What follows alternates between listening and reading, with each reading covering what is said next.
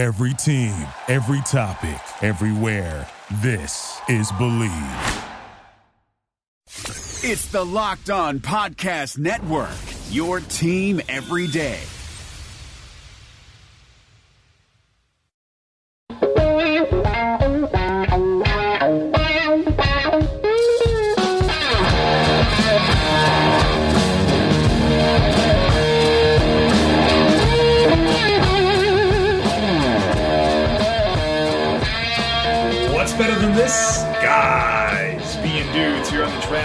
Podcast, presented by Locked On. It's Joe Marino and Kyle Crabbs from the Draft Network, and we are your hosts here on this Monday edition of the show. Kyle, the, the 2019 NFL Draft. I'm not sure if you're aware, but it's over now, and we've got a lot to talk about here over the next month, recapping these draft classes. I gotta be honest with you, I don't know what day it is. I don't know if it's light out. Uh, all I know is we did 15 hours of on air coverage over the course of this past weekend Thursday night, Friday night, and Saturday night. Uh, we stood the whole time. My body's hurting right now, Joe, especially because we did the combine on Thursday morning before the first day of standing. But I'm excited to, to get back into the routine and get back into the rhythm after uh, a really fun, really productive, but very exhausting weekend. Speaking of standing, we are standing while we record. Yeah, that's true. Yeah, this here we are. uh, together here in the wonderful Queen City, Charlotte, North Carolina. The Beats Factory. Yes, we're in the Beats Factory, aka Joe's office, and we'll be together in person here recording podcast this week. Uh, so I don't know if the podcasts are better when we're together, but. Uh, you're getting that, and then you'll get that again later in this month. A lot of, a lot of together podcasts, my man. Right? All right, so today we are going to focus on the Pittsburgh Steelers and Baltimore Ravens. Yeah. Two teams from the AFC North. Start this thing off with the Pittsburgh Steelers. Kyle, what's like your number one favorite thing about this class? Uh, I didn't feel like they gave up all that much to go up and get Devin Bush, and that really stands out. They gave up uh, 52 as the primary pick, uh, in addition to giving up 20. So 52 primarily being the chip to go from 20 to 10 and get Devin Bush. You know, there was some speculation on other teams who might have been interested. Detroit Lions were a team potentially. The Denver Broncos surprisingly passing uh, the chance to draft Bush for themselves, trading back to 20 and being that partner for Pittsburgh. I love the fit. I, think it's a no brainer when you think about Ryan Shazier and what his absence for, has, has done for Pittsburgh's defense. And, you know, un- unfortunately, seeing him turn his life around has been excellent and get back up on his feet and how he's doing box jumps and stuff. But life in the NFL goes on. And Pittsburgh needed somebody who could bring some of those dynamic components to the second level. And I th- think they got that with Devin Bush. Yeah, it seemed like it was always that dream that this would be their pick at 20, but then as the process unfolded, that we knew he was never going to get to 20. Right. They, they made the big move up, and I'm normally not a fan of moving up this high in the draft for anything but a quarterback, but this is a team with a diminishing window, right? Ben Roethlisberger uh, signed that two-year extension, but I mean, is he going to play that much more? And so uh, to to get this this field general on the second level of their defense makes a lot of sense to me. And uh, the fact that they didn't have to give up an additional first round pick to go from 20 to 10, I thought that was really the silver lining for me with this deal. My favorite pick of this group, I think everybody Justin knows. Layne! Yeah, it's going to be Justin Layne, cornerback from Michigan State. They got him with pick number 83, uh, uh, third third round pick. And and man, this this Pittsburgh defense statistically hasn't really been that bad. But the big plays that they always seem to give up at the worst times on defense has been a problem. And I know, I know that Layne eh, has some work to do as a, a converted cornerback. He, he just started playing receiver, or excuse me, as a converted wide receiver. He just started playing cornerback uh, just two years ago. And what I like is that I see a lot of the traits that I'm looking for in a prime time cornerback prospect length, size, speed, physicality, good in press, ball skills are really outstanding as you would expect for a converted wide receiver. And I know that he's got to work on some things in terms of zone coverage and really timing up those uh, transitions in terms of his man coverage. But all of the traits are present for him to be a, a really exciting cornerback at the next level. And I think when you just kind of like simplify it down to this, we got a big, long, athletic dude with ball skills and physicality and the right mindset. This is a player that, you know, Michigan State, if you're playing corner, you're playing DB at Michigan State. You're going to have the right type of mentality. And so, uh, like the idea of adding him. I think that he can see the field sooner than later and really give them a guy opposite of Joe Haden that they've been desperately needing for a while. Uh, listen, I'm really fascinated by the Diontae Johnson pick. Toledo. You know, this kid flashed. I watched Toledo's offense first for Cody Thompson, who was at the Shrine game. So he was a name that was on the radar because he was at the All Star event. And Johnson kept showing up on tape. And, you know, he he's a player that I think is interesting for his addition when you consider what Pittsburgh has at wide receiver. Uh, they just took James Washington in this same general range. I believe it was a third round pick last year. Obviously, Juju Smith Schuster looking for the uh, dynamic, explosive plays in the offense that Antonio Brown, his departure has the potential to compromise. We talked about this on air I'm never going to question Pittsburgh spending a day two pick on a wide receiver because their track record has been phenomenal, whether it's Martavis Bryant or Juju Smith Schuster, or they got Antonio Brown late. So now Diontae Johnson on top of that. Um, maybe a bit of a surprise to see him go 66, which is pretty high I mean, relative to uh, some of the other wide receivers that were still available and on the board. But like I said, Pittsburgh's got a very clear eye for these kinds of things, and it's been one of the, the positions that they've drafted exceptionally well. I'm looking forward to seeing if Diontae Johnson can live up to that billing in uh, 2019 and beyond. Kyle, let's talk about this Benny Snell pick. Fourth round pick. Great pick. Uh, 122 overall don't mind him in that area. Certainly, you know, he's one of the funnest players to watch in this year's class because of how competitive he is. This is a guy that runs the football with a lot of energy, finishes his runs, and you can tell that he really wants to get every inch available on the football field. As we know, somewhat limited in terms of burst and explosiveness. And in a lot of ways, he's quite similar to James Conner, their feature back. And it's interesting, like, you, you see some teams wanting to get more of the same with their with their backups at running back, and then you see other teams that really want to build this this uh, this arsenal, this stable of backs that offer complementary skill sets that give you dynamics that you don't get in the other backs. But seems like Pittsburgh is taking that approach of hey, we want to have two bangers here in Snell and Conner and use Jaylen Samuels as that X factor, the guy that's really going to be the pass catcher out of the backfield. There's still a part of me though that would have liked to see them get a more shifty guy. Even even though Samuels gives you that receiving ability, a guy with some wiggle and some juice and some burst. Do you like the idea of kind of stockpiling power backs, or are you with me in that? Hey, give me some guy with some wiggle. No, I think that this is their offense. You know, this is Le'Veon Bell was good because he was patient, not necessarily because he was super dynamic or wiggle. And then James Conner comes in and it's the same sort of thing. Benny Snell, I think one of the areas that stood out to me when I watched Kentucky that I thought he did a nice job of was setting up his block. So, from a strengths and weaknesses perspective, I think it makes sense. I can see why he he's definitely a Pittsburgh type back. And I think Pittsburgh really just wants to make sure and protect themselves so that, you know, should heaven forbid something happen to James Conner or and he gets injured, their base offense doesn't have to change. They've already got a sub package guy. If they were going to get a sub package guy as a third down guy or a shifty guy or a change of pace, that would have been an area that I would have looked later in the draft. Um, you, think about Darwin Thompson from Utah State as a potential like round four, round or round six, round seven, round five type guy. I believe he went in round six. Uh, that would have been a different investment as far as just protecting your base offense and your base running game because I think he projects very favorably into that kind of role.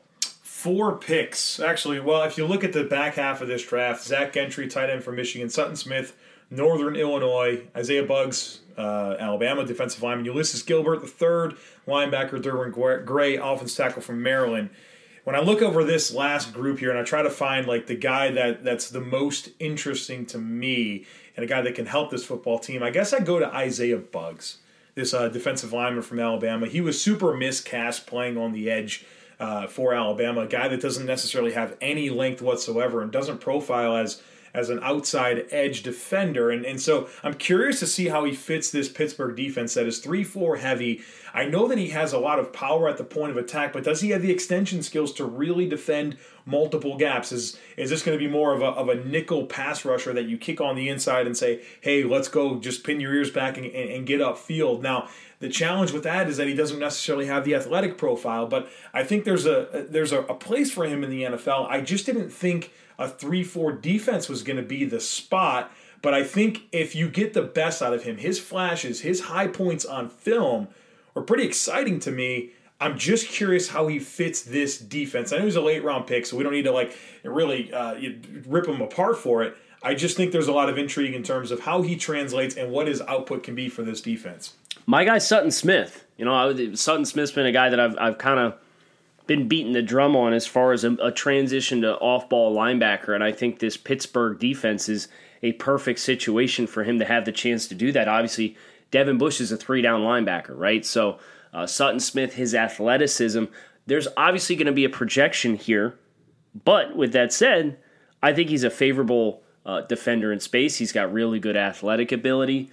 Uh, it can be a little bit more of a finesse guy behind this Pittsburgh odd front with the physical guys that they've got and the ability to keep their linebackers clean. Um, I'm excited to see Sutton Smith, in addition to Devin Bush, adding athleticism to the linebacker position for the Pittsburgh Steelers.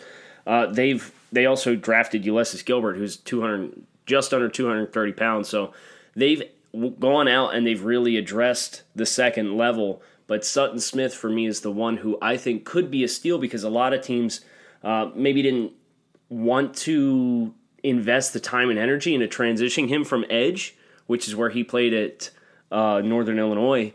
But I think the base athletic package is, is terrific. And at 175, it's such a logical spot to, to roll the dice in an area of the draft where it's pretty rare that you're going to get any kind of return anyway. So to get an elite linebacker or an elite set of linebacker traits from an athleticism perspective, and now you just have to coach him up on how to play the position. He might not be a guy that makes an impact in year one or year two, but as this team continues to look to transition and get into their next winning window, Sutton Smith is a player who I think could eventually be a starter for the Steelers.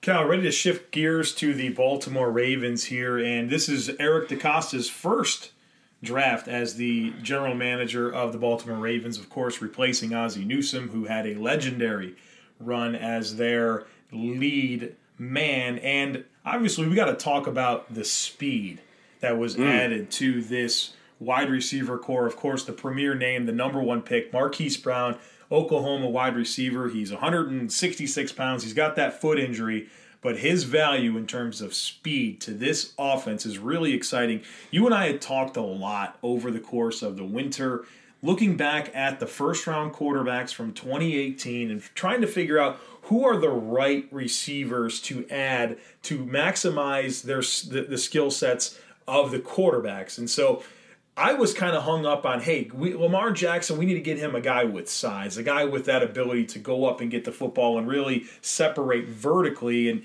and by the end of I don't know what uh, five pretty exhaustive discussions about these quarterbacks, you would kind of convinced me that hey, the best thing that you can do for a quarterback with like Lamar Jackson, who doesn't necessarily give you that pinpoint accuracy, is give him a guy that can separate, and you can really uh, uh, uh maximize uh, that those that in that variance at the in terms of his ball placement with a guy that's going to be open and have plenty of space available to work. And so uh, you get a guy here that is is one of the most electric, dynamic speed guys in this year's class, and you get excited about some of the spacing problems that this offense can create when you talk about Marquise Brown's ability to take the, the top off the defense, but he's also very creative with the football in his hands. The question here is health, right? He's small, he's got that Lisfranc injury. Does it rob him of explosiveness? You really hope not.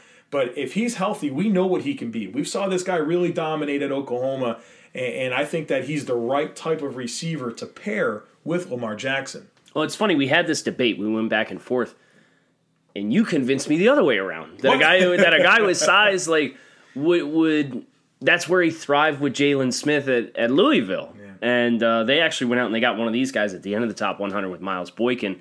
Much more explosive version of Jaylen Smith. So uh, I, I, think they stayed true to their uh, their clear need, which was they wanted to add explosiveness, uh, but they took one of each of these guys, a guy that can win in contested situations and has a big body and pretty rare athletic traits.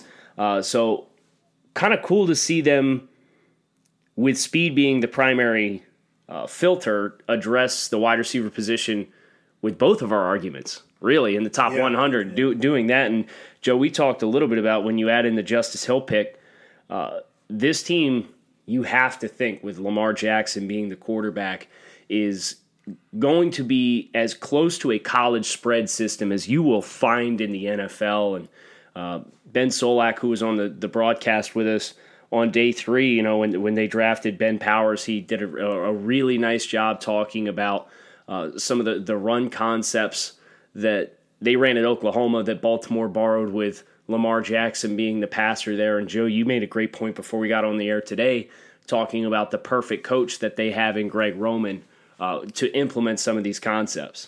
Hey, you know what's a pretty good idea? Taking one of the most dynamic and electric football players that we've ever seen play college football, and uh, and and recreating those same same dynamics in the NFL and allowing him to be successful. My God, like, did, is there is there NFL defenses that are ready for this speed? And then it's funny because they got those big tight ends, right? All those guys at the you know Mark Andrews and Hayden Hurst and Nick Right. Boyle and all these guys. There's this is this is a really fun group of offensive personnel, but uh, like I mentioned and you you reminded me is this Greg Roman. I really believe in his ability to tie this all together and maximize these skill sets.